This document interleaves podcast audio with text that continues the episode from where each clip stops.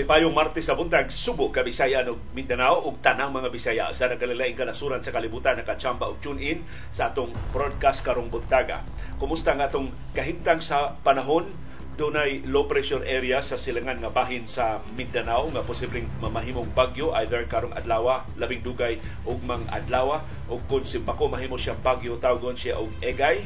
Atong susihon unsa iyang hulga nga mahimo dinhi sa ato sa Subo ug sa Kabisayan, sa Luzon ug sa Mindanao. Karong buntaga sa dunay linog kun gahapon kadlaw dunay linog nga niiko sa Samar hinay ra hinoon way dagong kadaot nga namugna pero pahinumdom na di nakakumpiyansa sa atong kahimtang sa panahon. Gipatuman na sa mga oil companies karong urasa ang dako nga aumento sa presyo sa mga produkto nila sa lana. Wa gipasaylo perti daguas aumento sa gasolina, sa krudo o sa kerosene. Samtang ni us-us ang presyo sa lana sa merkado sa kalibutan sa itong pagliklik pandayong sugod sa itong programa karong buntag tungod sa kaluya sa ekonomiya sa China. Pero ang di may balita mao ang pagputol sa Russia sa grain deal na ipasidaan sa United Nations makamugna og kagutom sa tibuok kalibutan labi na sa labing kabus nga mga nasod nga nagsaling in town sa grain gikan sa Ukraine. Kay ubos ang grain deal ang Ukraine maka-export sa mga produkto sa pagkaon nga di bombardiyuhan sa Russia ang kargahan nila ng mga barko. Pero kung giputol na sa Russia ang grain deal, uli posible nga gutman ang mga naso diha sa Africa o ubang kanasuran sa mas Pilipinas nga nagsalig sa mga produkto sa agrikultura sa Russia o sa Ukraine. Ang rason nga nung giputol sa Russia ang grain deal kay perting gubaa sa taytayan nga nagsumpay sa Crimea o sa Ukraine nga mo gamit nga agianan sa Russia sa ilang supply sa gubat sa Ukraine. Karong buntaga sab ang kamay gihapon kaing mga kaso sa COVID-19 hapit na gipilita makahilwas kay wa na mangi moira pangayo sulbong sa bag-o mga kaso sa COVID-19. Karong buntaga sab samtang nagpaabot sa ikaduhang State of the Nation Address o SONA ni Presidente Ferdinand Marcos Jr. na pahinumduman ta sa usa sa mga saad sa niaging SONA. Ang iyang saad nga by mid 2023 sa to pa sa Hunyo sa niaging buwan karong tuiga makadistribute na og 92 million ka mga national IDs ang iyang administrasyon. Sige naman tag hatag og susi sa iyang report card. Atong susihon pila na na-distribute na national IDs na tuman ba ang pasalig ni Presidente Marcos nga 92 billion? Ka mga national IDs ang ma-distribute na sa Hunyo. Karong tuiga. Ang Commission on Audit doon ay findings sa munisipyo sa Barili, kaseryoso ang finding sa COA, ang Barili no, dili katuuhan ang ilang financial statement kay wa nila matarong og inventaryo ang tanan nilang kaptangan Grabihan.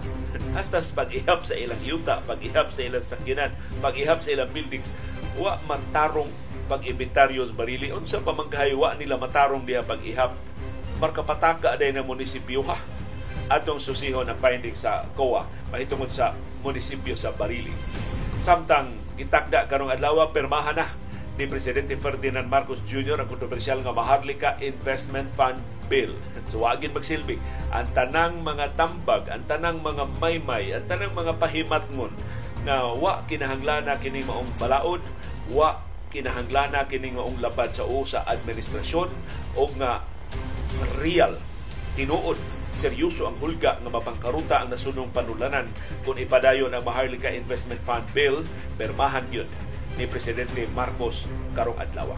Muna ang mensahe sa Malacanang kinsa ganito ni daog sa niaging eleksyon nganong maminaw gani ko ninyo nga ako may niya karon sa gahom sa pikas nga bahin ang mga economic managers sa administrasyong Marcos niingon doon na, na sila nagsugod na sila karong suwat sa proposed bill sa pag-usap sa military o uniform personnel pension system. Ya ilan ni ipresentar ngadto sa Kongreso unya sa sunod buwan sa Agosto. Matod sa mga economic managers, ilang gilibot ang mga kampo sa militar o kapolisan sa tibok nasod ug ilang kipasabot nganong kinahanglan sila nga mo amot nganong kinahanglan sila mo tampo sa ilang retirement fund. Ug ang inisyal ko nung kasuko ug pagsupak inanay na nga napuypoy sa dihang napasabot na ang kasundaluhan ng kapulisan nga why pension system sa tibok kalibutan nga pariha ka genero sa Pilipinas na puwerteng nakuha nilang mga benepisyo wa sila bisan usa ka dako nga amot sa ilang pension system. Hinaota nga matuman, mausab ni kay di sad makiangayo nga kitang mga magbubuhis maoy intay magbaguod sa pagbayad sa pensyon sa itong kasundaluhan ng kapulisan. Isang dako kay tag utang kabubuto nila. At least sa mga nagbinuutan sa ilang pwesto, iluwas nila ang atong kinabuhi, gipanalipdan nila ang atong nasundong seguridad. Pero di sad mahimo nga mahikawan na hinoon ang atong kwarta para unta sa mas dinalian na mga proyekto sama sa mga school buildings, sama sa public health, sama sa ayudas labing kabos nga mga pamilya kay mahurot na lang dito sa pensyon sa mga sundao mga pulis naglaki para mas labing abusado o sa labing kawatan ng mga uniformado. Karon sang buntaga, ang pagbuyag ni Senador Risa Hontiveros ni Presidente Ferdinand Marcos Jr. na nughilo magkaika sa West Philippine Sea. Ang Department of Foreign Affairs may sigihan ni mong paun Nag-anibersaryo na ta sa arbitral ruling ang makasaysayan ng kadaugan sa Pilipinas batok sa China diha sa West Philippine Sea. Huwag yung kay tingog bisag 8 na lang. So naningil so Indiveros, sa maning literato ni Marcos, sa labing importante nga mga yugto sa atong kasaysayan, di man siya ikita. Ganong hilo man siya. Kung nang si Ontiveros atul sa zona mahisgutan, ni Presidente Marcos unsay mga detalye sa iyang pagbatok inimpadayong pagpaghasik sa China sa Philippine Coast Guard o sa atong mga mangingisda o sa atong nasunong interes diya sa West Philippine Sea. Ug ambot unsay implikasyon ining pag-imbitar sa China ni kanhi Presidente Rodrigo Duterte. Nagtagpo gahapon dito sa Beijing silang Presidente Xi Jinping o kanhi Presidente Rodrigo Duterte gamiton sa China si Duterte, batok ni Marcos, aron mapugos ni Marcos nga di mo balik pakig alyansa sa Estados Unidos sa Amerika. O sa may duwa ni Duterte o ni Presidente Xi Jinping sa China. Ato na tukion karong buntaga. Samtang dunay bag-ong nadiskubrihan ang kapulisan nga ni Ronda sa Pogo Hub diha sa Las Piñas, ang big boss, ang pangukuno ini mao Pogo Hub, wanted sub sa China unsa naman ni ang atong nasod? Legacy ni kanhi Presidente Rodrigo Duterte gipasod na to ang mga pogo. Niya nihimo na hinoong playground sa Pilipinas sa langyaw nga mga managit o mga langyaw mga krimen. Nga gihimos mga langyaw batok sa mga langyaw. Anong nisugot man ta in the first place? Nga mahimot ang headquarters ining mga pogo. Mga gigamit nga takuban para sa illegal nga mga kalihukan sama sa human trafficking syndicates sa kidnap for ransom operations.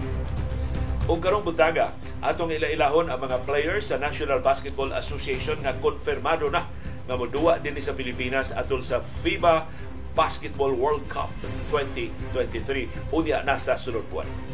Katong basahon ang viewers view sa labing mapuslanon nga mga opinion sa mga isyong natuki wa matuki sa ato mga programa. Ug bisan dili takos mga hasmig imbitar ninyo karon buntaga sa lang edisyon sa atong kasayurang Kinoy Kuyan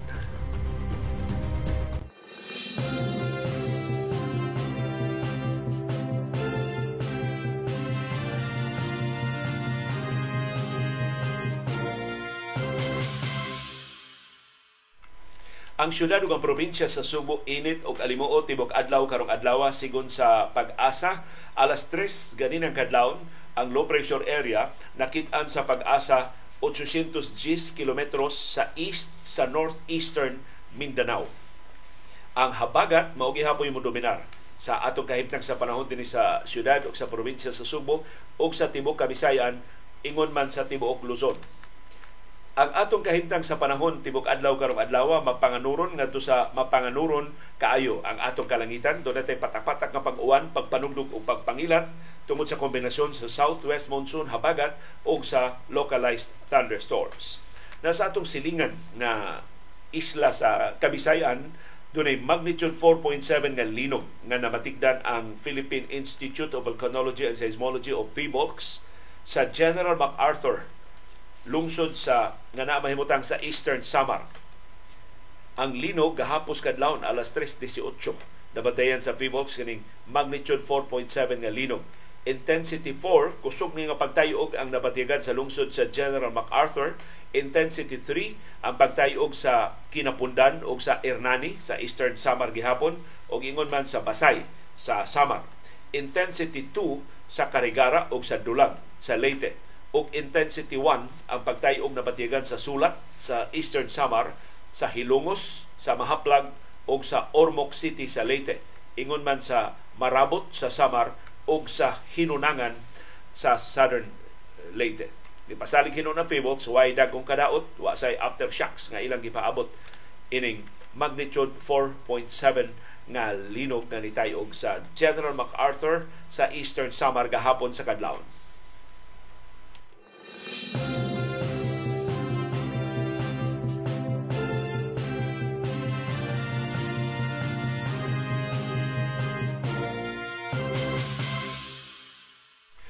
Na tinuod gyud ang atong gikahadlukan gibunala na ta og dako kay aumento sa presyo sa lana sa mga gasoline stations dinhi sa Subo ug sa bambahin sa Pilipinas. Na dayon alas 6 kanong buntag kasagaran sa mga gasoline stations ni pasaka na sa presyo sa ilang mga produkto sa lana ang gasolina gipasakaan og 1.90 kada litro ang crudo mo'y kinadak-an og saka 2 Gs kada litro ang kerosene gipasakaan og 1.80 kada litro.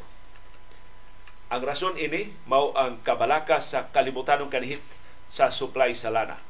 Pero ang maayong balita Human sa unang adlaw sa trading karong simanaha ni us-us ang presyo sa lana sa merkado sa kalibutan. Mao ni kinaubsan nga presyo sa lana sud sa tibuok semana Perti mang daksa ka sa presyo sa lala last week. Nisugod ni siya us-us atong biyernes. Gisundan na sa us-us sa ikaduhang sunod-sunod nga adlaw sa trading karong adlaw gahapong adlaw lunes. Ang rason nga nga ni barato ang presyo sa lana sa merkado sa kalibutan mao ang weak economic data sa China. Nitubo ang ekonomiya sa China pero mas ubos kaysa gipaabot sa mga eksperto sa ekonomiya ni-report ang China og pagtubo nga 6.3% sa iyang nasudnong ekonomiya. Pero mas ubos ni sa expectation na 7.1%. So ang disappointment sa kahinay sa pagtubo sa ekonomiya sa China bisag nilibkas na sa mga COVID-19 restrictions mo gitumbok nga na malabing gamhanang puwersa nga nakapabira pa ubos sa presyo sa lana sa merkado sa kalibutan labi na karong tunga-tunga sa 2023. Pero sa niaging tuto ka sunod-sunod sa mga semana, nisaka pag-ayo ang presyo sa lana sa merkado sa kalibutan tungod sa paglaslas sa supply sa Russia o sa Saudi Arabia o sa Algeria o ubang mga nasod nga sakop sa OPEC Plus ingon man ang paghuyang sa dolyar tungod sa pahibaw sa Federal Reserve sa Estados Unidos nga limitado na lang ang pagpasaka sa interest rates nga ilang ipatuman tungod sa pagkalma sa inflation. Di na sa makapaspas ang pagsulbong sa presyo sa mga palaliton sa Estados Unidos. O kini maong pressure ang kaluyas ekonomiya sa China nga makahulga sa kalibutanong konsumo sa lana ug ang pag-improve sa ekonomiya sa Estados Unidos ingon man ang laslas sa kalibutanong supply sa lana maoy mga puwersa nga magsigi og lungi-lungi magsigi og binirahay ug maoy mutino sa direksyon. Saka ba? Us-us ba ang atong presyo sa lana? Karon ang projection sa OPEC Plus na ang atong presyo sa lana musaka sa mosunod nga mga semana hangtod mo abot og kapin usa ka gatos ka dolyar kada baril. Hinaut di na matinuod kay kun simpako mahinayo na ambot unsaon na natong kinto mangita na tagtungtunganan aron maabot sa gamay kay natong mga sweldo nga gilansang sud na sa daghang mga buwan di na tang kaabot sa mas taas nga sulbong sa presyo sa atong inadlaw nga mga panginahanglan.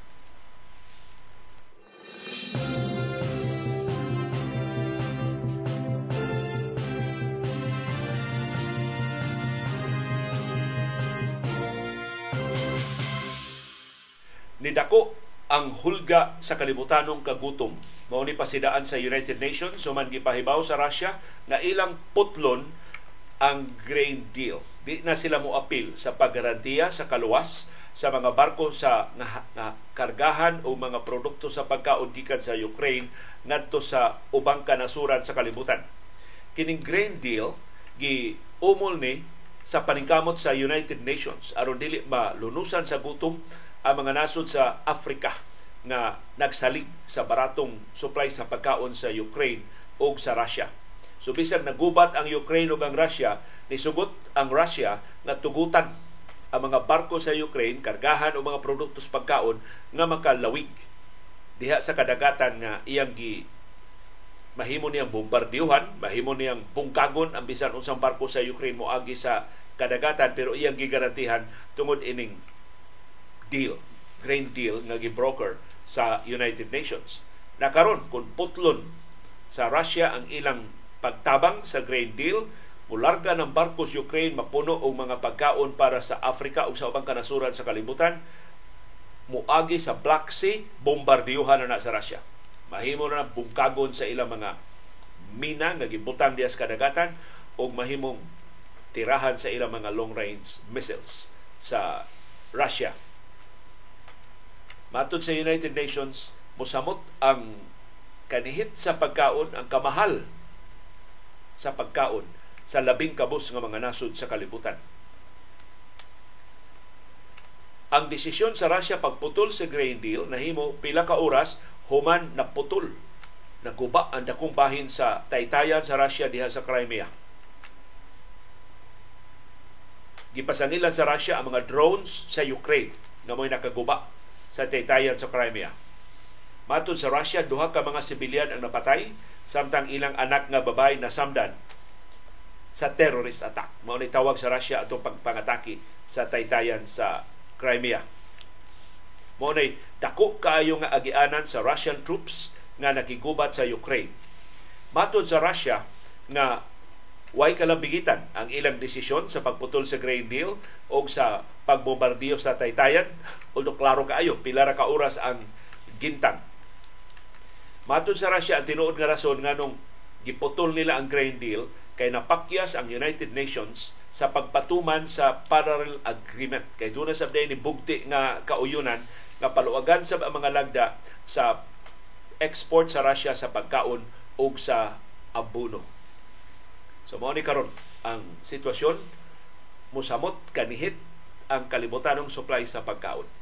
Ug mapiktuhan ta ini dinhi sa ato sa Pilipinas. Tibuok kalibutan mo mag-antos ini pero ang labi intawng mamiligro nga malunusan sa gutom mao ang labing kabus nga mga nasod sa Africa na nagsalig anang pagkaon gikan sa Ukraine o sa Russia para sa ilang inadlaw intawon nga lahutay. Ang United Nations musuway sa pag-broker o laing deal pero ang Russia dili na maminaw. Pero ang Ukraine pating isuga matod sa Ukraine makapadayon sila pag-export sa ilang pagkaon even without Russia kung tabangan sila sa Turkey. So ang Turkey karon maoy pangulitawhan sa Ukraine ug sa United Nations mo garantiya ka ba sa safety sa mga barko nga kargahan sa mga produkto sa pagkaon gikan sa Ukraine aron dili magutman ang mas kabus, ang labing kabus ng mga nasod sa kalibutan.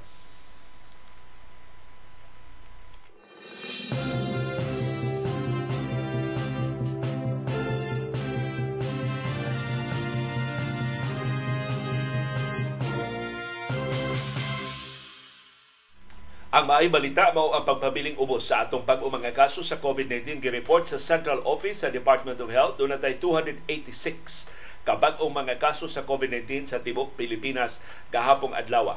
Nihiyusab ang atong active cases ngadto sa 5,681 ka mga pasyente nga nahibilin sa atong mga ospital ug isolation facilities sa tanang rehiyon, probinsya, syudad ug lungsod sa tibuok Pilipinas. Padayon sa nius-us ang atong nationwide positivity rate 5.7% sa niaging adlaw. Gahapon ni report ang Central Office sa Department of Health og 5.6% nga nationwide positivity rate. Hilabihan ka hinay sa pag-us-us pero kanunay ang pag luya pag hinay sa tinakdanay sa COVID-19 sa tibuok Pilipinas. Ang Metro Manila gihapon mo top notcher sa bag-o mga kaso gahapon dunay 53 kabag o mga kaso ang projection sa Opta Research Group mas muubos pagyod ang atong bag-o mga kaso sa COVID-19 karong adlaw between 150 and 200 na lang. Ang bag-o mga kaso nga ilang gipangagpas sa July 18, 2023 nga by the way mo 199th day sa tuig 2023 Kumusta atong bag-o mga kaso sa COVID-19 sa Subo o sa Central Visayas? Nagpabiling ubos, nagpabiling single digit o numra ang bag-o mga kaso sa Tibok Central Visayas. Ang Sikihor mo'y labing na kaso dunay duha. Tabla sila sa Lapu-Lapu City nga dunay say duha. Ang Bohol dunay usa. Ang Cebu Province dunay usa. Ang Negros Oriental, way bagong kaso sa COVID-19. Ang Cebu City, way bagong kaso sa COVID-19. Ang Mandawi City, wa say bagong kaso sa COVID-19. Kumusta atong active cases? Nagpabiling below 200. 180 na lang ka mga pasyente ang nahibilin sa itong mga ospital o isolation facilities sa Subo, sa Bohol, sa Negros Oriental o sa Sikihor. Ang labing daghan o active cases mao ang Bohol dunay 61. Ikaduha Cebu Province dunay 43, ikatulo sa padaghanay og active cases ang Negros Oriental dunay 39. Ikaupat ang Cebu City dunay 13 ka active cases. Ikalima ang Sikihor dunay napo ka active cases. Dayon ang ikaunom ang Lapu-Lapu City dunay wow ka active cases unya ikapito mao'y labing gamay og active cases ang Mandawi City dunay unom. Mahimo ba? Di lang una ta mo kumpiyansa Murag hapit naman kita makalingkawas gikan sa pandemya sa COVID-19. Daghan kayo ang dili magsulo mo mga face masks. O atong masabot, hasol ang face mask kung gusto na ta nga mahibalik ang normal nga dagan sa atong kinabuhi. Pero mahimo ba? Atul sa mga tapok-tapok, di ta kalikay sa mga tapok-tapok, ato di nato tangtangon ang atong face masks sa mga crowded areas. Jadi lang una ta mo apil anang wa kung kalikayan. Ang wa kinahanglan nga mga tapok-tapok. O tabang lang gyapon ta og padlong sa wagi kapuslanan nga mga kiat-kiat.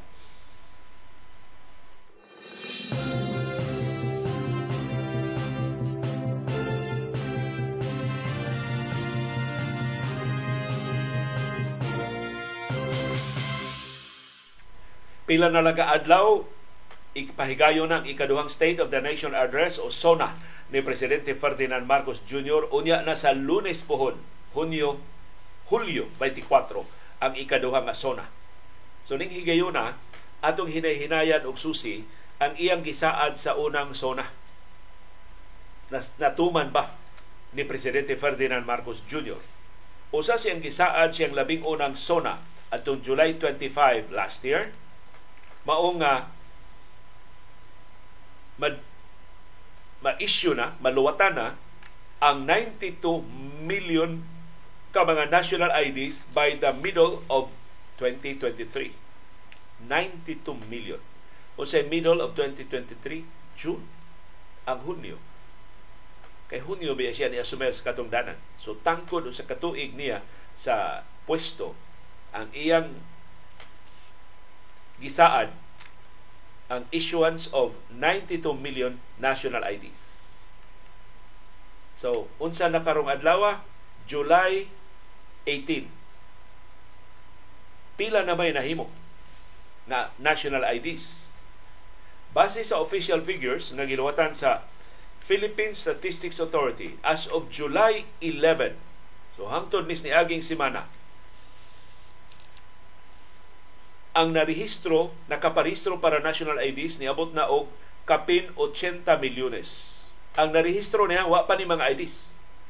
Ang narehistro lang ni nakapadangat na ni nakahatag na ni sila ang biometrics data sa Philippine Statistics Authority. Over 80 million pa ang narehistro as of July 11. Nangita ko sa latest figures kung pila na ang na luwatan nga mga IDs, national IDs, 92 million man ang commitment ni Marcos sa registration pa lang sa PSA, 80 million ra. So short na daan, mas short pa gyud ang aktual nga mga IDs nga naapod-apod. Ang ako nakita nga latest figures sa Philippine Statistics Authority as of June 23, Wa sila bag-ong mga numero nga gipagawas. As of June 23, matod sa Philippine Statistics Authority, nakadeliver na sila og 37.58 million ka mga national IDs. Sus kagamay. Ang commitment ni Marcos, ma-issue na ang 92 million ka national IDs. Although technically kanang na-issue, wa nang na deliver na. Pero ang actual nga na-deliver 37.58 million pesos pa lang. Dili pesos. 37.58 million national IDs pa lang ang na-deliver ngadto sa kabalayan. Amot na dawat na ba sa mga higtungdan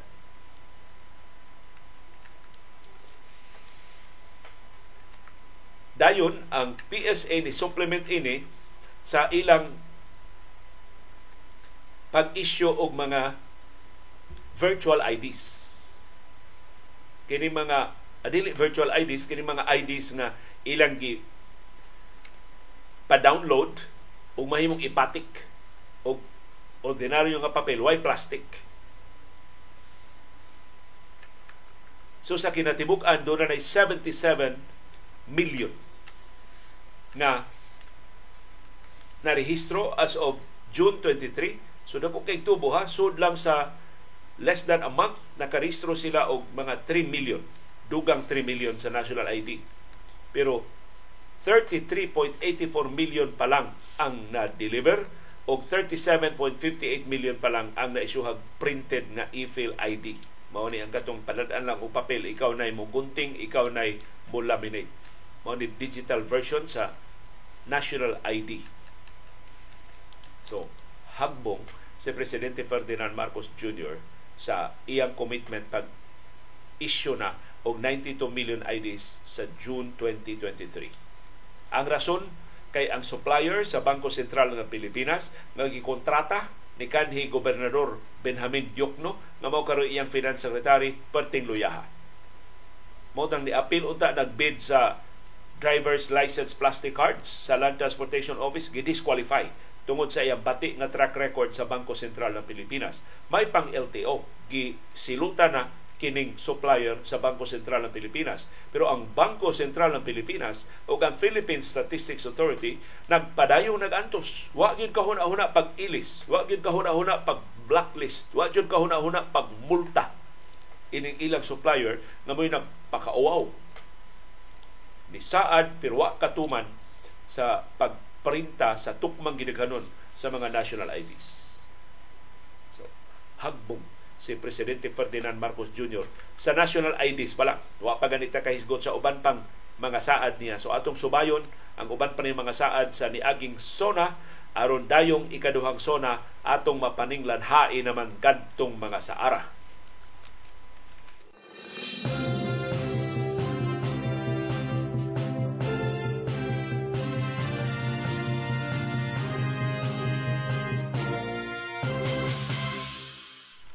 Gipagawas na sa Commission on Audit ang ilang findings sa mga transaksyon sa munisipyo sa Barili sa Kasadpang Subo.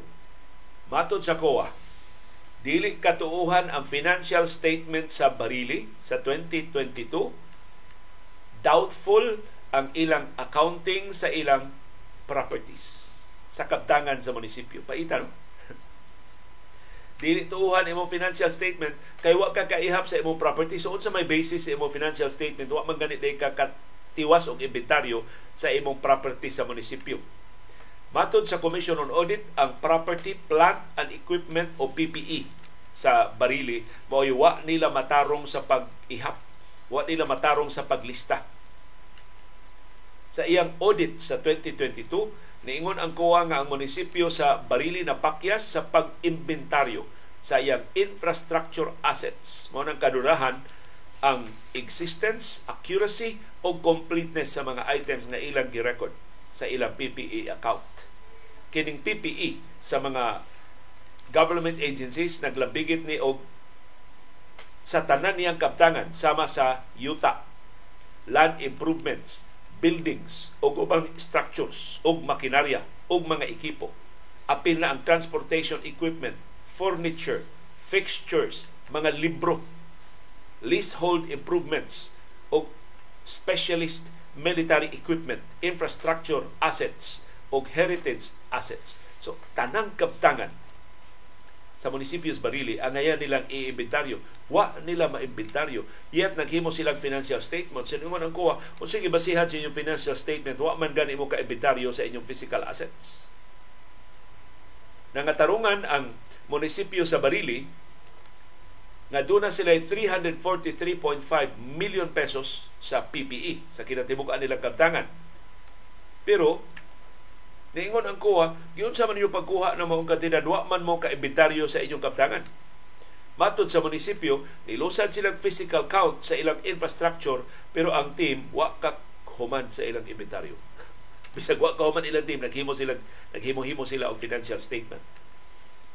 So gisugo karon sa COA ang Mayors Barili pagtukod og bag-ong inventory committee aron tiwason ang physical inventory in less than 3 months. So gihatagan sila tulo ka buwan nga lugway sa kuha pagtiwas sa inventaryo sa ilang mga physical assets. Laing nakaplagan sa kuha sa Barili, unreliable ang ilang record sa ilang road networks. Kay ang mga trabahante kuno sa munisipyo, wa kahibaw, wa gani paubos og training sa local road asset management manual nga gipatuman sa Department of Interior and Local Governments o DILG. So, hasta pagsubay sa ilang daan, di kahibaw ang munisipyo sa Barili. Paita, di na silang kaibita, wa sila kaibitaryo sa ilang tanang properties, wa pa sila kaibitaryo sa tanang nilang mga daan. Unsa unsa naman nahibaw ani sa munisipyo sa Barili? Na diskubrihan sab sa Commission on Audit nga ang real property tax sa Barili. Wa say klaro. Ang ilang special education tax, wa say klaro. Nikabat og 7.6 million pesos ang real property tax o special education tax. Pero wa ni mo takdo sa listahan sa mga taxpayers sa Municipal Treasurer's Office diya sa lungsod sa Barili. So matod sa COA, kadudahan ang reliability o ang accuracy sa tax collection diha sa lungsod sa Barili. Paita. So girekomendar sa COA nga ang municipal treasurer muhatag og tukma nga certified list of taxpayers ngadto sa municipal accountant inigsugod sa fiscal year aron magtakdo sila maghibaw anay sila pila gyud ang aktual nga buhis nga ilang nakolekta mao ni sim di una ta mga tong barili di wa pa sila ka inventaryo sa ilang PPE o pa sila ka-inventaryo sa ilang road network. Sa naman ang gihimo ng munisipyo sa Barili, Sibigan? Kabatakan anak ng mga gibuhaton. Unya ang ilang mga trabahante, why training? Kanong gikuha man ng mga trabahantiya, kanong gi-assign man ng mga trabahantiya ng trabaho, ngawa man di sila tukma nga training gikan sa Department of Interior and Local Government so gikan sa munisipyo kung ano ang mga department head sa munisipyo, wa man magibaw anay ang municipal treasurer o ang municipal accountant. Kinsa gani mayors Barilis eh. Di na isgutan na kay sakop sa pamilya nga perting hawra. Kini pamilyahan na nagtuong sila'y hari, sila'y hara. Dini sa Subo. Why makadiktar nila? Atong tanawon. O tuo ba sila inisugo sa Commission on Audit Tarungon pag-ihap ang ilang kaptangan tarungon pag-inventaryo ang ilang road network. Daghang salamat CB Girl sa imong pagkuyog sa atong programa karong buntaga. Mao ni si CB.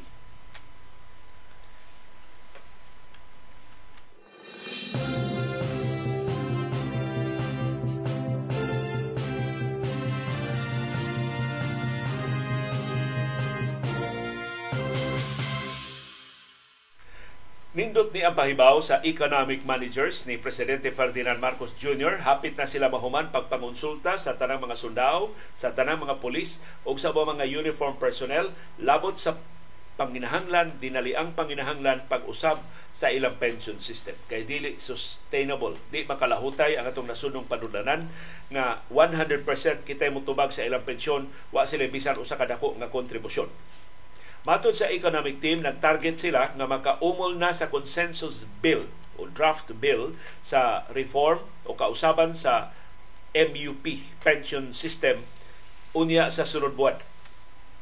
Tapuso na nila ang ilang pakigsulti sa kasundaluhan o kapolisan o mga uniform personnel karong buwana. Ang economic team nakakompleto na sa kapin 20 ka mga road shows sa military o uniform personnel. Pasabot ning road shows nangadto sila sa mga kampo, nangadto sila sa mga headquarters sa kapolisan o sa militar o ubang uniform personnel. Nagpaabot na lang ang Department of Finance sa updated nga actuarial study nga gihimo sa Government Service Insurance System GSIS. Kini actuarial study mao ni mo susi mo kwenta kining kantidad ra pila ka tuig ang lahutay ini aron makabayad sa mga obligasyon sa pension system base sa existing nga actuarial study sa GSIS, ang gobyerno kinahanglan mo gasto og dulan 850 billion pesos kada tuig sa mosunod nga 20 ka tuig aron pag-finance sa pension system karon sa mga sundao, mga pulis ug ubang uniform personnel. Gibanabana sab sa GSIS nga ang total unfunded pension liabilities ato pa ang utang karon sa pension fund para sa mga pulis, militar o ubang uniform personnel moabot og 9.6 trillion pesos.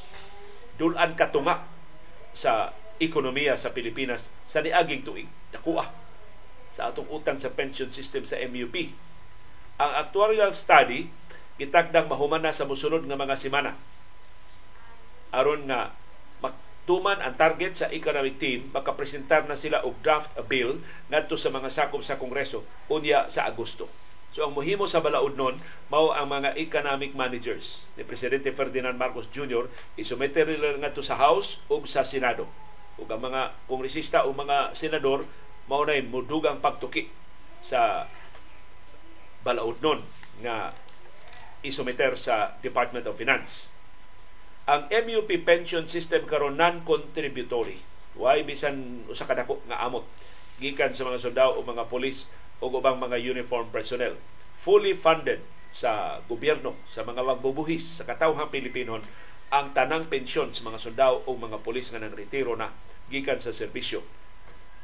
Gibana-bana nga ang kausaban sa MUP pension maka dugang og 200 billion pesos sa budget sa sunod tuig nga magamit sa uban pang mas gikinahanglan, mas dinalian nga mga programa. Ug matod sa economic team, mas receptive na ron, mas makasabot na sa panginahanglan nga moamot sila sa mga sundao mga pulis kaysa inisyal nilang masukanon kay nga mga reaksyon naghulga gani nga magmarcha sa kadalanan da ang ilang mga armas ug ang ilang mga kanyon aron sa pagbabag ining pension reform nga gisugyot ni Finance Secretary Benjamin Diokno. So hinaot mas hapsay na ang pagpatuman ini. Di ta kinahanglan magkudita simbako. Di ta kinahanglan nga magprotesta ang taon ang armadong mga sundao o mga pulis diha sa kadalanan kung matarong sila sa pagpasabot. Nga para rasab ni sa ilang kaayuhan. Labos tanan para ni sa kaayuhan sa nasod. Kay di mahimo nga ang katawhang Pilipinhon mo ay magpag-uod pagpasan sa ilang pensyon na puwerteng dagkua, mas dako pas pension sa GSIS o sa SSS members. Yawa sila bisan usa ka dako na lang amot.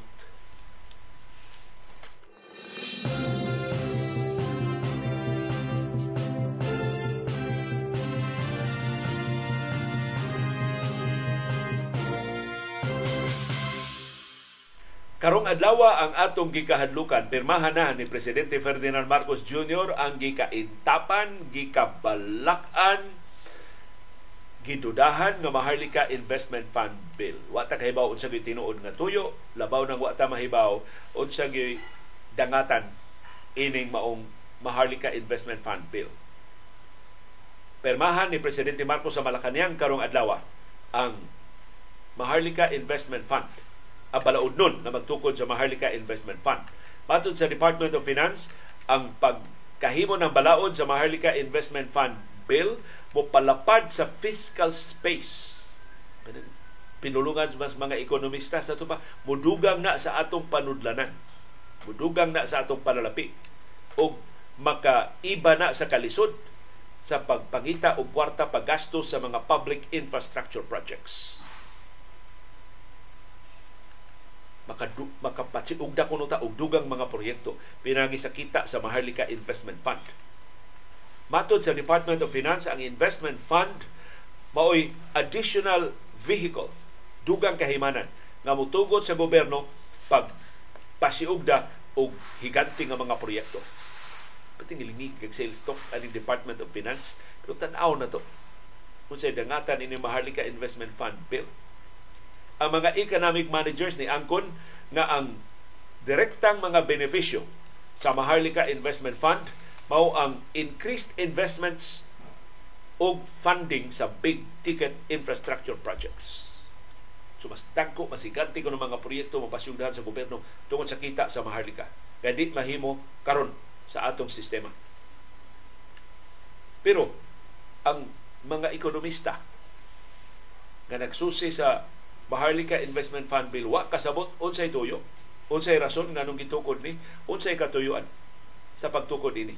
Nipasidaan sila nga ang Maharlika Investment Fund Bill tingaling mapariha sa dako kay iskandalo sa mga investment fund sa tibuok. Kalibutan sa tibuok kasaysayan katong One Malaysia Development Berhad na ang kita gikawat rasab sa kanhi primero ministro og siyang asawa gipamalit og daghan kay nga mga bags gigamit pa pag-produce og pelikula sa Hollywood. Mo ini finance ang luxurious kayong lifestyle sa mga sakop sa pamilya. Sa kanhi primero ministro og siyang asawa sa Malaysia. So hinaot nga mabantayan o dili masurikbot kining kwartaha. Sus kadako ra ba ining kwartaha? 500 billion pesos sa atong kwarta sa katawhang Pilipinon maoy gamiton. Pagpadagan sa Maharlika Investment Corporation nga mo'y muduma ining Maharlika Investment Fund. Palihog tabang taog bantay. Di man tang kapiog, absolute man ang ilang majority sa House ug sa Senado, Kinsa may makabadlong ni Presidente Ferdinand Marcos Jr. gustong mamawi sa katuigan na palaya sila gikan sa Malacañang, bugtong natong, natong mahimo mao ang pagbantay na dili nila mawari-wari kining kwartaha na imposible mang mapugnan ni mga kukhan kay sila may naa sa gahom, di lang sila makapatuyang. At least di lang nila mahurot ang tanan intaw natong hinaguan.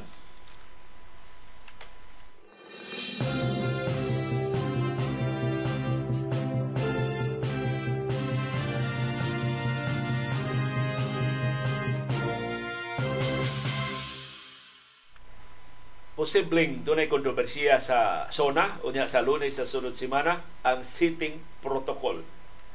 Kaya ang liderato sa House of Representatives ni pahibaw ni kongresista karon deputy speaker kanhi presidente kanhi speaker sa House of Representatives Gloria Macapagal Arroyo nga madam do na kay lingkuranan sa plenary pwede ka adto molingkod sa plenary kanang lingkuranan bas mga kongresista adto siya dito ingon si presidente Arroyo no Dili ko sa plenaryo. Layo ora kay itong plenaryo. Ana ko sa VIP section sa House of Representatives. Ana ko mulingkod diha. Dili ko mulingkod sa lingkuranas mga koresista o mga senador. Ana siya tunga. mulingkod.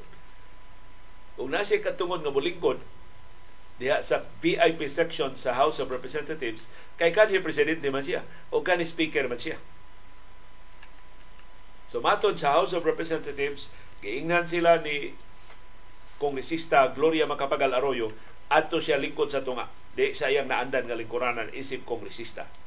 Ang VIP gallery gireserba na para sa mga kanhi presidente, sa mga kanhi vice presidente, sa mga kanhi unang ginang, o sa mga kanhi Senate presidents, o sa mga kanhi speaker sa House of Representatives sa mga sakop sa diplomatic corps o sa mga guests, sa mga bisita sa Presidente, sa First Lady, sa Senate President o sa House Speaker. Espesyal ang lingkuranan ni Gloria Macapagal Arroyo. Posible magtapad sila sa iyang aliado nga si Vice Presidente Sara Duterte Carpio. Kay nidawat na si Sara Duterte Carpio sa imbitasyon. Nidawat na sab sa imbitasyon si kanhi Presidente Joseph Estrada. Pero hangtod karon wa pay ik ang imbitasyon ni kanhi Presidente Rodrigo Duterte. Mutambong ba si kanhi Presidente Rodrigo Duterte sa zona ni Presidente Ferdinand Marcos Jr. Munay atanganan kay narabay mga pasaring nga dili hingpit ka dili mo na kanindot ang relasyon tali sa mga Duterte o sa mga Marcos. gani kon imong basihan ang sinultihan sa mga trolls sa duha ka grupo murag gubat patani na murag nagkagubat na ang mga trolls ug I don't know unsaon is mga principals na magpakaron ingnon ba sila? Wa ilabot sila sa sinultihan sa ilang mga trolls? Ang mga trolls ni Marcos may nagayo mo saway sa mga Duterte. Mga baho sa mga Duterte. Hasta ng extrajudicial killings. Wala mga trolls ni Marcos may nagkamuhisgot og extrajudicial killings. Doon na mga trolls ni Marcos niyawag ipadakop sa International Criminal Court. Si kanhi presidente Rodrigo Duterte na by the way ato mahibaw-an karong adlaw ipadakop na ba siya sa ICC kay ipagawas na sa appeals chamber ang ilang desisyon sa apelasyon sa gobyerno sa Pilipinas nga suspinsuhon dili ipadayon ang investigasyon sa mga pasangil sa crimes against humanity batok sa kanhi presidente tungod atong laktod nga pinatyanay sa iyang kampanya batok sa illegal nga drugas. Sa pikas nga bahin, ang troll sa mga Duterte, wa na. Nagsige na og butyag sa ilang angkon nga mga anomalya sa Administrasyon Marcos. So kung gusto kang malingaw, basahan ni ang mga paminawan ni, tanawan ni mga trolls sa mga Duterte, mga Marcos nga nagkumbati na. Pero unsa may ato makuha gikan ini nila. Mao ni sila nagsabwag sa dako kay bakak nga mo'y responsable nga nung nakalingkod kining administrasyon na. Unya, malingaw na sa nila, mo pakpak na sa nila, nahibaw man dugang na sa mga pamakak nga ilang mga gi-manufacture, pero batok na sa usang-usa. Kung kahibaw ta, masakto ganing timpla, maghayusa na sa na sila, kita na sa ang ilang biktimahon. Pabahaan na sa nila. Ako bitaw nagbasa ko sa pipila ka mga sinuwat, ini mga trolls bitaw nga maayo kay musuwat. Kuan ba? Nisikat ni sila pag-ayo parte dagkuan nilang sweldo tungod sa ilang talagsaon ng mga analysis, talagsaon nila ng mga linya. Sus kaya one on ini mga tawanan. May kay musuwat, may kay mo pasabot, pero nahibaw kang gituyo magbalisig, gituyo og lubag ang isyo aron mo pahaom. Kinsay nagsweldo pag benefit sa kinsay nagsweldo nila. Kung mga Marcos nagsweldo nila asos ang tanang issue ang tanang kontrobersiya ilang ipasimang pagpabor sa mga Marcos. Mga trolls sa mga Duterte ang tanang issue ilang sang ipasimang pagpabor sa mga Duterte. Wa na ang nasod o katawhang Pilipino in exchange sa balikas exchange mga nilabayay o mga lapok pasan nila na mga iskandalo ining mga troll sa mga Marcos o mga Duterte na murag hagbay rang ni deklarar og gubat batok sa usag-usa amot kanu sa mukuyog nila ang ilang mga principals.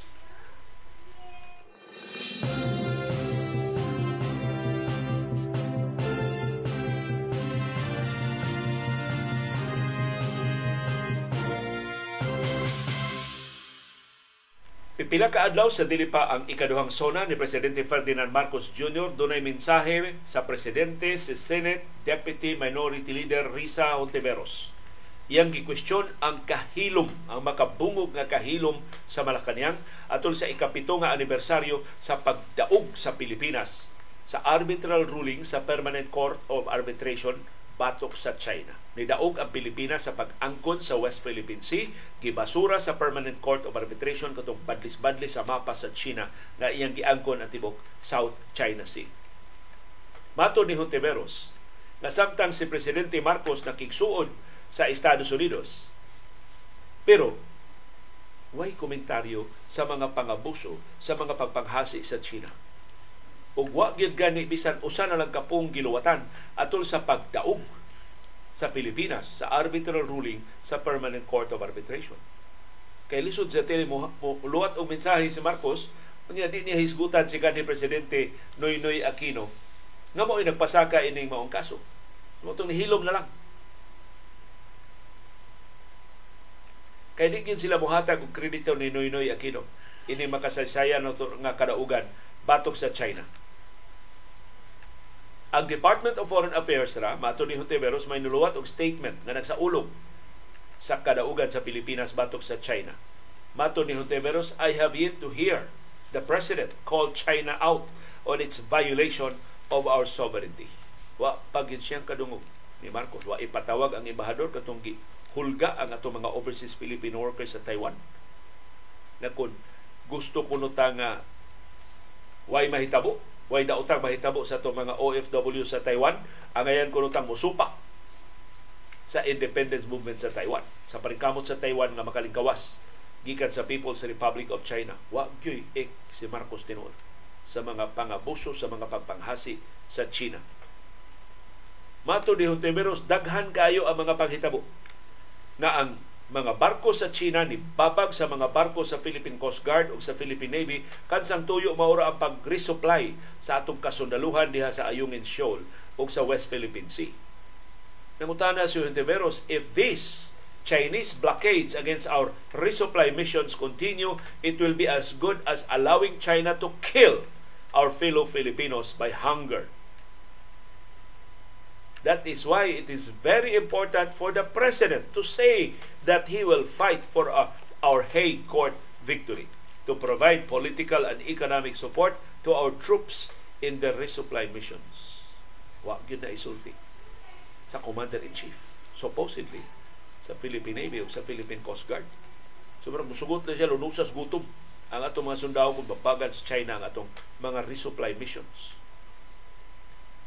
So ni Sugyot si Ontiveros na atol sa zona ni Presidente, ikaduhan niyang zona unya sa Hulyo 24, I want to hear clear, organized and concrete steps in standing up against China's aggression in the West Philippine Sea.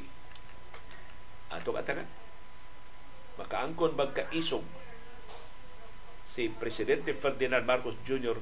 pag-call out sa China Paundangan ang inyong pagpanghasi diha sa West Philippine Sea, among suklan ang inyong pagbabag sa among mga barko, ang inyong paglisod-lisod sa among mga mangingisda diha sa West Philippine Sea.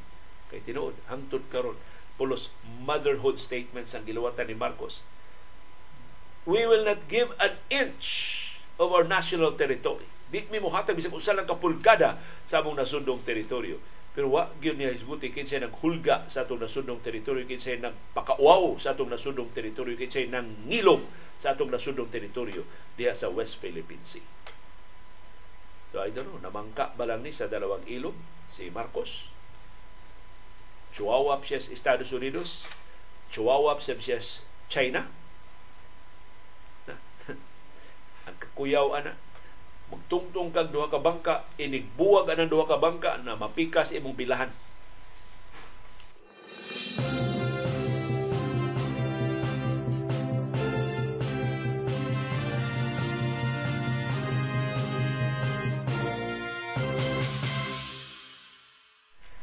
Sa makapakugang nga kalabuan gibadira gyud sa China ang litrato sa panagtagbo nilang kanhi presidente Rodrigo Duterte og ni Chinese President Xi Jinping sa Beijing kagahapong adlaw.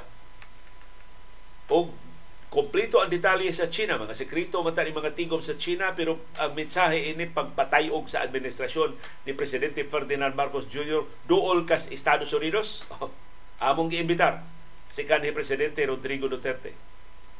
Og sigon ni sa China, sila may ni press release ini si Presidente Xi Jinping nitug-an ni kanhi Presidente Rodrigo Duterte to continue to promote cooperation between the two countries. Murag gikalimtan sa China nga na Presidente Duterte ilang ina murag ilang sinugos Duterte padayon sa pagpalambo sa relasyon sa atong duha ka nasod.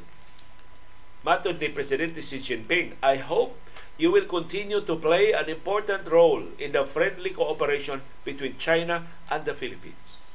So inaot bisag di wa na padayon ka nga mo pasuod, sa relasyon sa China ug sa Pilipinas. Ang panagtagbo ni Xi og ni Duterte dito ipahigayon sa Dayutay State Guest House sa Beijing kagahapong adlaw. Kitong ana ni Presidente Xi Jinping si Duterte that he appreciated Duterte's decision to improve Philippine-China relations during his presidency gidaig pag-ayo ni si Jinping si Duterte. Salamat. Imo itong gipalambok ang relasyon sa duha kanasod. Pero murag orchestrated kining maong biyahe ni Duterte. Sa niaging buwan, why hisgot nga moadto siya China, nagpa-interview si Duterte sa Kibuloy Network, sa TV ni Kibuloy Diaz Davao, nga ni pasidaan that the Philippines could become a graveyard if it gets caught up in the tension between China and the United States. Mahimo nutang lubnganan sa daghang mga patayng lawas kung ma- muapil-apil ta ining away sa Estados Unidos o sa China. Na pila ka adlaw human ni adto, nagawas sa mga litrato si Duterte dito nag Hong Kong. Di gawa sa Hong Kong.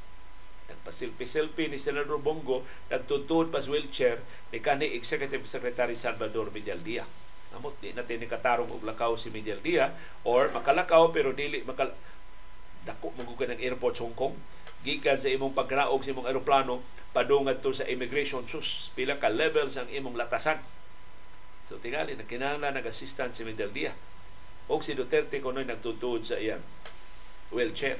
Although pagkahumang litrato ang taga-airport na mao'y nituod sa wheelchair ni Medel so gikan dahil Hong Kong wa mo balik din sa Pilipinas diretso dito sa Beijing Kung akong tanaw ini, si Duterte di mo atos China kung wa siya imbitaha ano niya makuha ko dito sa China?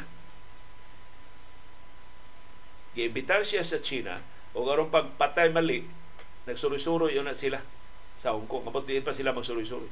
Pero kinitanan orchestration ni sa China. Gigamit sa China si kanhi Presidente Rodrigo Duterte pag-pressure sa administrasyon ni Presidente Ferdinand Marcos Jr. Pagkigsuod ka sa Estados Unidos, sige. Pagkigsuod magbalik ni Duterte. O Nahibaw ka unsay mahimo ni Duterte batok sa imong administrasyon. Popular pa kay Duterte hantud karon. Gusto ka? Bagaon kag bagaon ka Duterte kung nadudyo ka makigsuod sa Estados Unidos. So mao ba ni rason ngano nga way ik si presidente Ferdinand Marcos Santos karon sa daghan kay atrocities sa daghan kaayong pagpanghasi nga gihimo sa China batok sa atong mga mangingisda o batok sa atong mga sakop sa Philippine Coast Guard o batok sa atong mga sakop sa Philippine Navy diya sa West Philippine Sea. So, atong atangan ang ikaduhang sona sa presidente makaangkon ba siya kaisog pag-denounce sa pagpanghasi sa China? Na karon ang China mora og ni exploit ni gamit Kung di man ni ma-exploit kamaro aning Duterte. Nagpagamit sa si Duterte sa China batok ni Marcos. O at least batok sa pagkigsuod ni Marcos. Aron di kayo mahingpit o pagkigsuod si Marcos sa Estados Unidos.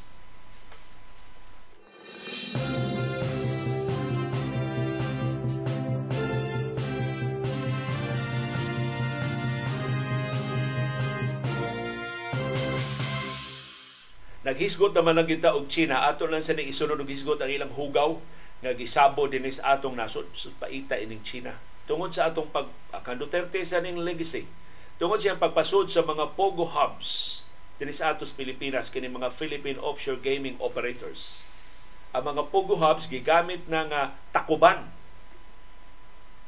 sa mga human trafficking syndicate sa kidnap for ransom operations. Sa mga mainland Chinese batok sa ilara sa mga kataginasod sa mainland China o kita'y nagsapupo silang hugaw dinhi sa atong kaugalingong nataran. Na doon tay latest na kasayuran na hipos ining gironda nila nga Pogo Hub sa Las Piñas pag tinaghana doon ang 3,000 ka mga trabahante doon ang katunga mga langyaw nga nadakpan o gipasangilan sa kapulisan nga gigamit kining Pogo Hub sa Las Piñas sa human trafficking syndicate. Nakaron, matod sa kapulisan, doon na sila nailhan nga laing suspect o kini mao suspect mao ni ang gidudahan nga big boss. Mao ni agaon. Mao ni tinuuray nga hawd ining Pogo Hub diha sa Las Piñas City. Ug ilang na pamatud-an tungod sa tabang sa Chinese Embassy na kining maong suspect wanted dito sa China. So doon na ni kaso dito sa China. Bisan anak, nakasuod siya din sa atos Pilipinas, nagtukod aning Hub diha sa Las Piñas. Matod sa Campo Crame, ang suspect na taga mainland China gipangita sa Chinese authorities. Naisyuhan na siya og warrant of arrest. In fact, natanggong na siya dito sa China pero naka-eskapo siya gikan sa China og nagpasiugdan illegal nga kalihukan dinhi sa ato sa Pilipinas. Laing na diskubrihan sa PNP nga pipila sa mga langyaw nga mga trabahante sa Pogo diha sa Las Piñas mga minors. Kaita. Gagmay mga bata. Dili gagmay mga bata. Mga batanon nga pay 18. Gipatrabaho na diha sa Pogo. Kiyun sa mga pag-abot din sa ato sa Pilipinas. Gipeke ang ilang mga edad. O kabahin ni sa Pastillas scheme sa Bureau of Immigration. Na hasta mga minors gipasud nato din sa Pilipinas aron i-exploit sa mga pugos, sa mga human trafficking syndicates, sa mga kidnap for ransom syndicates. Nakuhaan na ang mga langyaw, ang mga minors nga mga langyaw og affidavit tungod sa tabang sa ilang mga imbahada o nipadana sa tabang ang Department of Social Welfare and Development. Duga mga kasong human trafficking ang ipasaka sa kapolisan batok ining dugang mga dinakpan nga ilang nailhan na pinangita dito sa China. Sigon sa Department of Justice, kining kapin sa libo ka mga langyaw gikustudiya na karon sa Bureau of Immigration. O padayon gihikay ang ilang mga dokumento unsa ka legal, unsa ilang tinuod nga katuyuan pag pantrabaho din sa ato sa Pilipinas. Doon na ba sila working visa o mga biktima ba ni sila human trafficking syndicates o kabahin ba ni sila sa sindikato. So, ubos sila sa kustudiya sa Buro sa Imigrasyon. Pero wa may prisuhan ang Buro sa Imigrasyon o facility nga mapahimutangan sa kapin sa libo ka mga langyaw. So ang Pogo Hub lang una sa Las Piñas. Mo ilang gihimuan nga Pinoyanan ining mao mga langyaw. Total na naman sila mga higdaanan diha, na naman sila mga kwarto diha. Ang mga imbahada nitabang sa sa pag subay sa mga travel documents ini mga langyaw para makabalik sa labing dali nga panahon ngadto sa ilang mga nasod nga gigikanan. Pero maniguro ang kapulisan na kining mao mga langyaw dili ni kabahin sa human trafficking syndicate. So di man sila kaila kinsay biktima, kinsay mga suspect. Mao ni nakadugay sa ilang inventaryo. Meantime, ang Pogo Hub di na maka-operate kay gikanselar na sa Philippine Amusement and Gaming Corporation ang ilang lisensya. Wa gyud ta magkinahanglan ini maong laban sa og pero nakasalamat sa legacy ni kanhi Presidente Rodrigo Duterte, taka siya pangimbitar og pogo dinhi nga gihimo ra di legal front. Gihimo ra di ay takuban sa bagis nga mga krimen sama sa human trafficking o kidnap for ransom.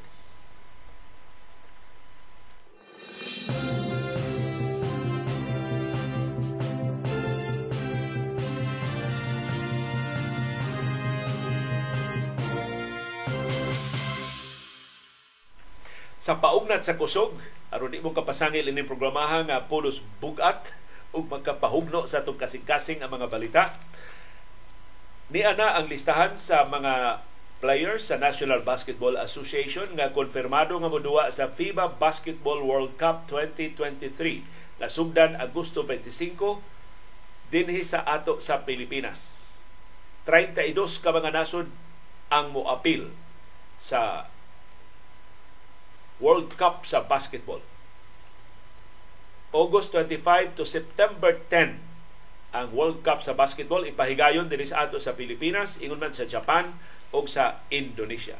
Sa kadako sa responsibility sa hosting tuto kanasod mo mo host ini karong tuiga. So kinsa ang konfirmado na nga mga NBA players nga moduwa sa FIBA. Group A Angola wa pa mo pahibaw sa ilang roster. Dominican Republic Mao sila mga sakop sa Group A, wa pa sa mo pahibaw. Ang Italy, wa pa sa mo pahibaw kinsa ilang mga magdudu. Ang Pilipinas ni pahibaw na si Jordan Clarkson sa Utah Jazz, konfirmado na mudua sa Gilas, Pilipinas. Wa pa rin klaro kanu sa magsugod o practice o sa Gilas.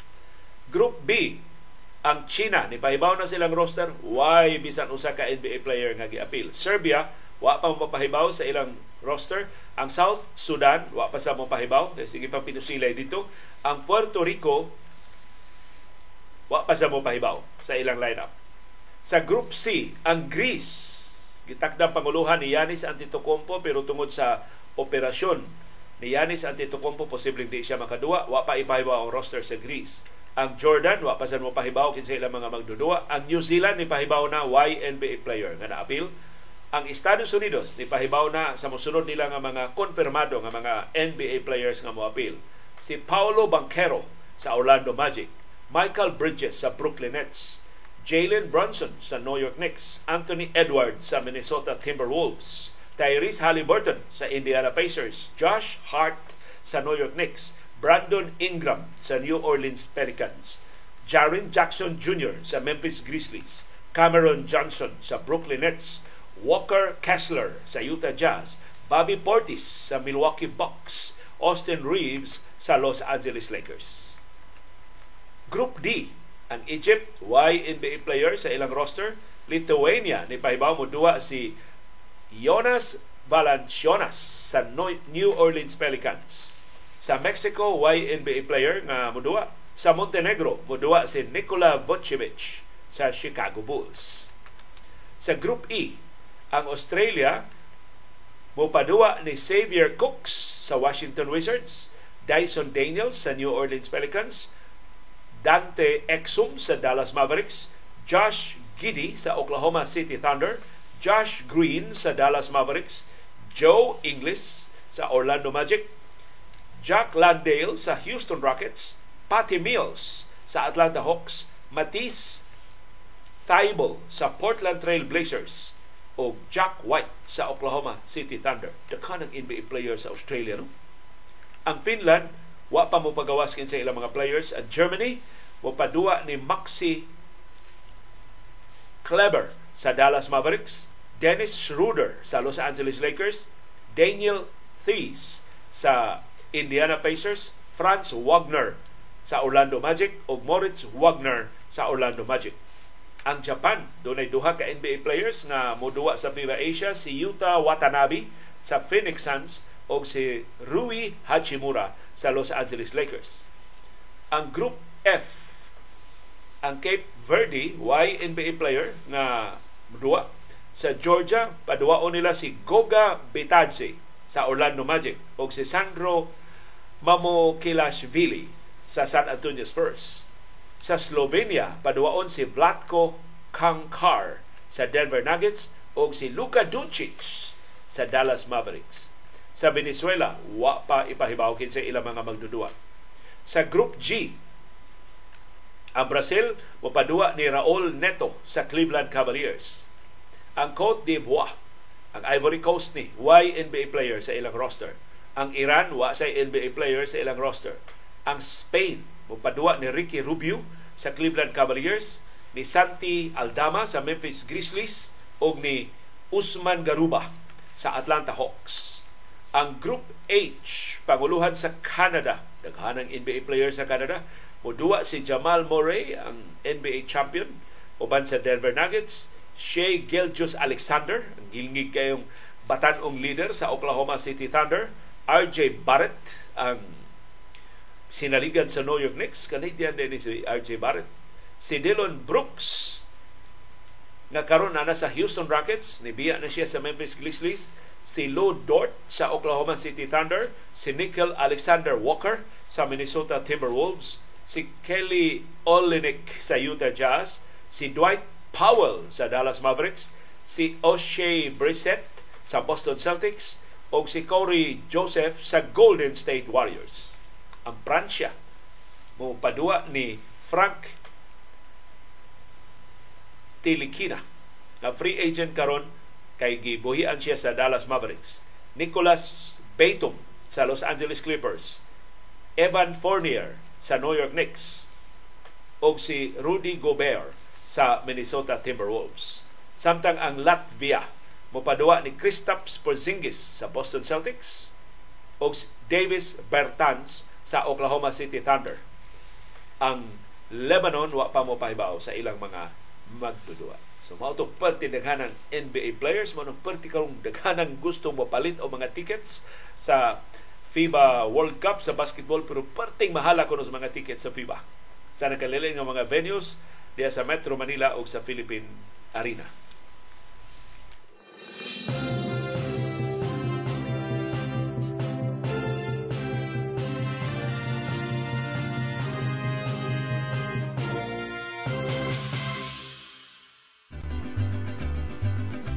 Nagkasalamat yung aktibo nga pag-apilo pagsuporta sa atong mga programa. Mauna ni ang atong viewers views. Ang atong pag-highlight sa mga opinion sa atong mga viewers na wakabot sa atong live streaming sa ilang pagtuki sa mga isyu nga atong naisgutan o wa isguti sa atong mga programa. Ang labing importante nga viewers view karong buntaga gikan ni Nem sa Seda sa Singapore. Kay Mugrit siya og silver wedding anniversary sa iyang asawa si Jean sa Seda karong adlaw tangkod karong adlaw 25 ka tuig ang nilabay. Nagsinaaray sila si Nem sa Seda o si Jean sa Seda na ang ilang forever ilang sawan. Ika ang ila di ay uh, kasal July 18, 1998 happy silver wedding anniversary Nems o Jean sa Seda. Na magpadayon ang tamis ninyo paghinulog maayo si Beckett Cachero na ingon kuwang na lang nga gipasangilan ni Subiri ang mga tao nga nibotar nila sa ninyo nganong nibotar namo. Mura ni siya membro sa karaang sinulog si Subiri. Kusog kay mamahid sa hugaw sa ubang mga tao. Sakto kay ka Bikem Kachero sa imong hubad. Ining kan Subiri nga yes, kurakot ang mga politiko pero kinsa may nagpili sa mga politiko. Yes, kurakot ang mga politiko pero di na sila kapanghilabot sa proyekto kung wa pa mutuman ang mga implementing agencies. Yes, kurakot ang mga politiko pero nga wa man na sila badlunga sa mga non-government organizations. Ang NGOs, dili ang mga politiko mo isadan. Yes, kurakot ang mga politiko nung wa man na sila mabadlong sa COA. Ang COA mo isadan. Dili ang mga politiko ilni kag logic ani subiri. Yes, badlungon ang mga politiko nga wa man na sila makasuhi sa ombudsman. So ang ombudsman mo isadan pero kahibaw ta kinsay nag-inutil sa ombudsman, kinsay nag-inutil sa COA, ang mga senador o mga kongresista wa buhatag sa gikinahanglan nga budget aron dunay mga abogado ang COA makaprosecute sa ilang kaugalingong mga kaso aron dunay igong gidaghanon ug takos nga mga graft investigators ang ombudsman aron makaprosecute sa tanang mga kasong pagpangawkaw nga gisangat niya sa ilang buhatan.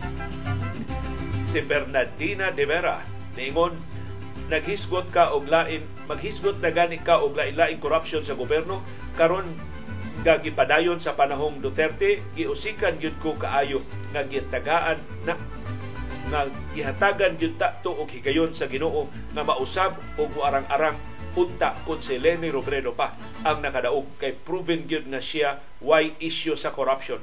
Kausik unsaon distorted naman gyud ang values sa mga Pilipino doon ako may balita para sa naghandog sa liderato sa maayong kalidad sa liderato ni kanhi Vice Presidente Lene Robredo ay tuno si Robredo mutambong ba sa zona ni Presidente Ferdinand Marcos Jr. pero ang ako nahibawan karong Sabado si kanhi Vice Presidente Lene Robredo mo ani sa Subo aron magpasalamat sa iya mga tingpaluyo gihangyo ko sa giimbitar man ko sa usas mga kalihukan pero kung hibawan mo daghan ng mga kalihukan nga tambungan ni Robredo gihangyo ko di lang ipasaba ang venue. Kay gamay ni taon kayo ang venue pobre kayo ang venue ni Robredo maura tayo maabot sa mga organizers din sa Subo. So limitado lang ang giimbitar sa kalihukan ni kanhi Vice Presidente Lenny Robredo. Pero ako siguro makatambong ba kay sayo ka isbuntag kung niya ma-conflict sa atong programa karong Sabado ni Asir Robredo sa Subo. Si Papa June niingon band-aid solution o pamaligya sa atong kaptangan ila raon niya ng mga aliado ang makapalit sa atong kayutaan sakto na kang magalong Ninusan ang pangurakot niya mo contribute sa ang MUP personnel sa ilang pension system. Ang iya pasabot ani katong pagpamaligya sa mga asset sa militar o sa kapolisan o i-privatize o i-joint venture agreement.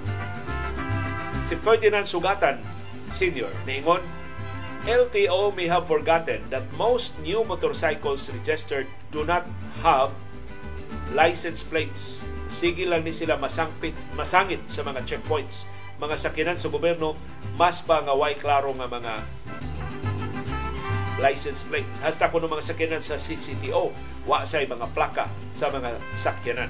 So kini kuno panghambog ba sa Land Transportation Office na ila na masulba na ilang problema perti dakua pag problema sa Land Transportation Office tungod ini mga baklang di lang sa lisensya hasta sa mga license plates sa mga sakyanan nga upat ang ligid o lapi na sa mga motorsiklo.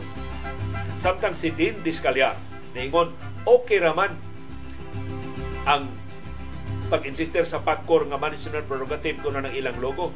Pero ang gasto para sa logo 3 million, unya kana ra ang na-produce sa logo. Pero mao lagi sa ta doon ako ni manual, mao ni logo nga doon manual. Maski elementary or high school, maayo pa ang drawing nga mabuhat. Unya, mahitungod sa pagpangutang, niingon si Din Escaliar, hai naman ang gipangutang, wa may agi, wa may development nga ikapanghambog nila. Unya lain yung pangagpas kini kunong mga diskurso ni Marcos apil ang umaabot nga sona posible mo gamit og chat GPT or Bard para maghimo sa iya mga speeches. Bitaw ni mga speeches ni Marcos no mga motherhood statements bitaw nga klaro kay hilas-hilas. Wa gid mo takdo sa aktual nga mga panghitabo sa atong nasod. Na usa na ka viewer o karon gidasunan ni Lindis Calyar ipadayon ko pagduda nga chat GPT. AI maoy ipahimo ini mao mga diskurso. Si Arnold Flores niingon kanang mga bilyar kwarta ray giapas ana wa nay kasing-kasing para sa katawhan mao nga nagpapili di lang usa kun dili duha ka senador na apay kongresista etc kay aron maprotehian ang ilang mga interes. Mao nang nawa na hino wa na hinoy klaro ang mga water services diha sa Malaybalay sa Bukidnon sa Mindanao kay gisiguro ang koleksyon sa bayranan sa pagbawi sa ilang investment imbis tarungon ang ilang serbisyo. Kanus aman tao na matagbaw ang mga bilyar. Pagpadato oy di naman mahurot nila kanang ilang sapi sa ilang tibuok na kinabuhi. So sa tuha Arnold Forrest, ining imong pangutana sa mga bilyar. Pero koreksyon ng tika Arnold, hawa na sila invested. Kanang ilang pag-take over sa mga water districts, wa na sila invested. Pirma na sila kontrata, ilaho na ang tanang kita Kay kun ni-invest pa na sila bag-o mga tubo, ni-invest pa na sila og bag-ong mga bomba, bag-o nga mga tinubdan sa tubig, dili unta ma problema ang tinubdan sa tubig. Nganong nahutdan magtubig, tagpila man kaadlaw nga way tubig ang mga gripo. Yes malay-balay. Ug sa mga, mga lugar sa Pilipinas nga ilang take over ang mga water districts. Ginansya ray tuyo ani mga bilyar. Wa gina sila tuyo pag-improve sa serbisyo nila sa tubig. Samtang si Miljan, naingon, mahitungod sa senior citizens nga ayuda, Ni atong September 2018 pa ko naparehistro sa akong pagka-senior sa Cebu City. Ug wa gyud ko kakuha og senior nga ayuda bisan usa ka dako. Ang sulti sa OSCA sa Cebu City nga maghuwat kuno ko sa akong turno aron ko makadawat og ayuda. Sigon sa ko nahibawan, paghuwat kuno og 3 hangtod 5 years. Adi sir, akong na senior makadawat og ayuda. Siguro ko na anay mamatay nga senior, so bakante na ang ug anha pa ko kadawat kapait kon mao ni ang patakaran karon na na nabisto pa gyud sa kuha nga dunay sobra nga budget sa ayuda sa senior citizens. Kawa magasto. So yun sa mga pagmatik-matik sa Cebu City government kanang ilang sistema pag-apon-apon sa mga hinabang sa mga senior citizens. O si Jimboy Albanio mahitungon ni sa men's tennis ang iyang view kana si Djokovic nang ambisyon na siya maka calendar year Grand Slam kanang makadaog sa upat ka major sa tennis, namely sa Australian Open, French Open, o bag-o human nga Wimbledon o ang US Open sa same year. Nakuha na ni Rod Laver at talagsaon kaayo nga calendar year Grand Slam twice sa iyang career. Nakuha sa na ni Steffi Graf sa women's tennis. Hapit na na makuha ni Djokovic atong 2021. Niabot siya sa final sa US Open pero gipildi siya ni Daniel Medvedev there is now a debate between Nadal, Federer, and Djokovic who is the GOAT or the greatest of all time sa men's tennis. Ug si Novak wants to put it to rest by completing a calendar Grand Slam. This year, Djokovic was the first two Grand Slams. Won the first, the first two Grand Slams, pero napildi siya ni Carlos Alcaraz sa Wimbledon. I was a Federer fan before he retired. Now I'm a Carlos diehard. So, Jimboy, nanong former man. Na, nahurot na di mo bilib ni Roger Federer. Mahimo man kang mahimong fan sa daghan nga mga magdudua tungod sa excellence sa ilang pagduwa sa basketball. So mahimo kang fan ni Michael Jordan, mahimo sa kang fan ni Kobe Bryant, mahimo sa kang fan ni Stephen Curry, mahimo sa kang fan ni LeBron James. Sa way pag nga, LeBron na ko, Michael Jordan na ko. Di ko may exclusivity. Big fan daw. Pero Daghang salamat sa imong pag-edukar namo sa men's tennis o sa mga talagsaong record nga naangkon sa mga magduduaw. Tinuod na debate. Ang popular gid nga choice nga GOAT si Roger Federer tungod sa iyang talagsaon nga kalapusan. Pero si Federer going towards the end sa career nagsina lang kapildi. Di wa man sa ko'y bulugtan forever. Anto ni retiro na lang si Federer. Ang luoy si Nadal. Kaya ang pagretiro ni Nadal dili ba iyang kabubuton tungod in town siya ito wa pa man ni retiro si Nadal for all wa ta kahibaw na posible si Nadal makabalik pa kay hilabihan ka pilgig ning lahutay ni Nadal bisan sa mga injuries. Ang masaaron kaayo nga mo break sa record ni Nadal o ni Federer si Novak Djokovic. Pero naabdan siya sa pagsidlak na ni Carlos Alcaraz. Muna na ganito sa natad sa basketball. Sa NBA, sa wapas Jordan, si Larry Bird o si Magic Johnson. Sa wapas Magic o si Bird, Karim Abdul-Jabbar, Bill Russell, Will Chamberlain, kanalain nga mga bituon. Pagkahuman ni Jordan, ilog si Antrono, si Primero to dagan kay mga pretenders sa trono ni Jordan, si Grant Hill, si Vince Carter, pero murang nakakuha sa trono ni Jordan si Kobe Bryant. No, may kinamayuhan sa iyang henerasyon. Now, of course, si Kobe naabdan pa ni LeBron James. So, karon nalabuan na ni LeBron James sa kasagaran sa mga record ni Kobe Bryant gawa sa ginaganon sa iyang kampiyonato. Si LeBron, wa pa gani hingpit maka dominar gid sa basketball. Tumaw na si Stephen Curry, tumaw na si Ja Morant, tumaw na si Kevin Durant, o tumaw si James Harden. O guban pa nga, although dili sila sama kamalapuson, pero wa mablangko ang liderato sa National Basketball Association sa mga superstars. Pero kung ingon na ni katamis ba ang atong pagsubay sa paugnat sa kusog, hinaut sama sa taka detalyado, sama sa tagkasuhito, sama sa tagka-passionate sa pagsubay sa detalye na unsa na ang atong ekonomiya, na unsa na ang atong politika, na unsa na ang atong kampanya batok sa graft and corruption, na unsa na ang mga pasaling nga serbisyo sa atong mga opisyal sa gobyerno. Sus ka ng atong expertise sa sports o sa showbiz, parang gamiton sa politics o sa governance, katarong unta ining nasulat. Kung mamantay sa ta, magmaritik sa ta sa mga pinuang o badlong sa ta sa mga skandalo sa ato mga politiko. By the way, atong sinilduhan. Ato na silang mga trabahante. Ata, ato na silang mga sulugoon. Hindi na mo makita sa ilang bayhon. Murag sila mo ay atong agaw. Murag sila mo ay haring gagis. Hindi nasura. Kaya ato silang gitugutan na hubog sa gahok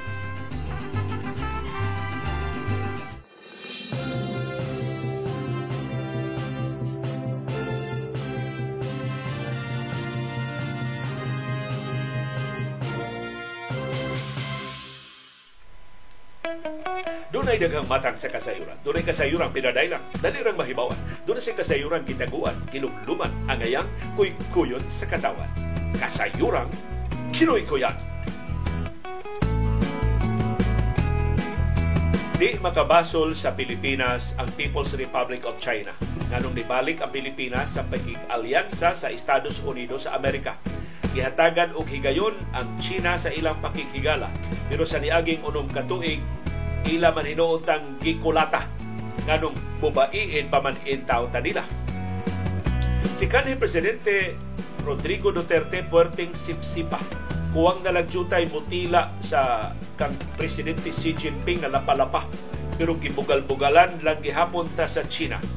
Gisaaran ta og loan programs nga puerte daghana, why gi-release bisan anino na lang sa kwarta. Maayo kay moda og istorya ang China sige ulog-ulog suod ta nilang higala.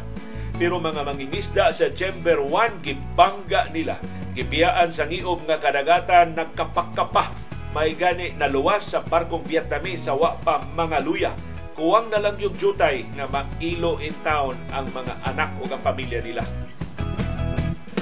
Gipasaligan sabta sa China. Atong armadong kusog, tabangan nila Nanghatag silang mga armas ug mga bala. Pero atong Coast Guard sa West Philippine Sea, giarangkada. Diriyon banggay sa higanti nga mga barko sa China. Bisan si Duterte mismo gipakaawawan sa China. Mindanao Railway Project gihatagan kuno nilang suporta. Si Duterte puwerteng yapa-yapa kay doon na higante nga release sa tren motabas tibok Mindanao atul sa administrasyon niya. Pero iyan termino nahumana, why nakabarog bisan usa lang kahaligi sa railway dito siyang isla. Atong katiguangan suod ng daan sa Amerika. Bisan silang pagpahimos o pagtilok sa nasudnong katigayunan ta kay mahinumduman sa atong katiguangan ang ilang pagluwas ining nasura gikan sa mga Hapones nga puwerte yung pagkisa. Maong naningkamot gyud pag-ayo ang China na makuha nila ang atong gugma. Duterte administration unta ang alas nila. Pero imbis hatagan og tinuod nga suporta mas daghan man hinuon ang ilang kulata. Karon nagmahay-mahay na nganong gitugutan ang duga mga basing militar sa EDCA. Maayong pikatan nato ang China. Bisag si Duterte gi-recycle nila. Kumbinsido ng katawhan sa kasalbahis ining nasura Nagsalamat yung padayon nga pagpakabara o pagkipiso pagtukad sa mga implikasyon sa labing mahinungdanon nga mga paghitabo sa atong palibot. Aron kitang tanan, makaangkon sa kahigayunan pag-umol sa labing gawas nun, labing makiangayon, o labing ligon nga baruganan. Maukanto ang among baruganan. Unsay imong baruganan. Nagkasalamat sa imong pakiguban.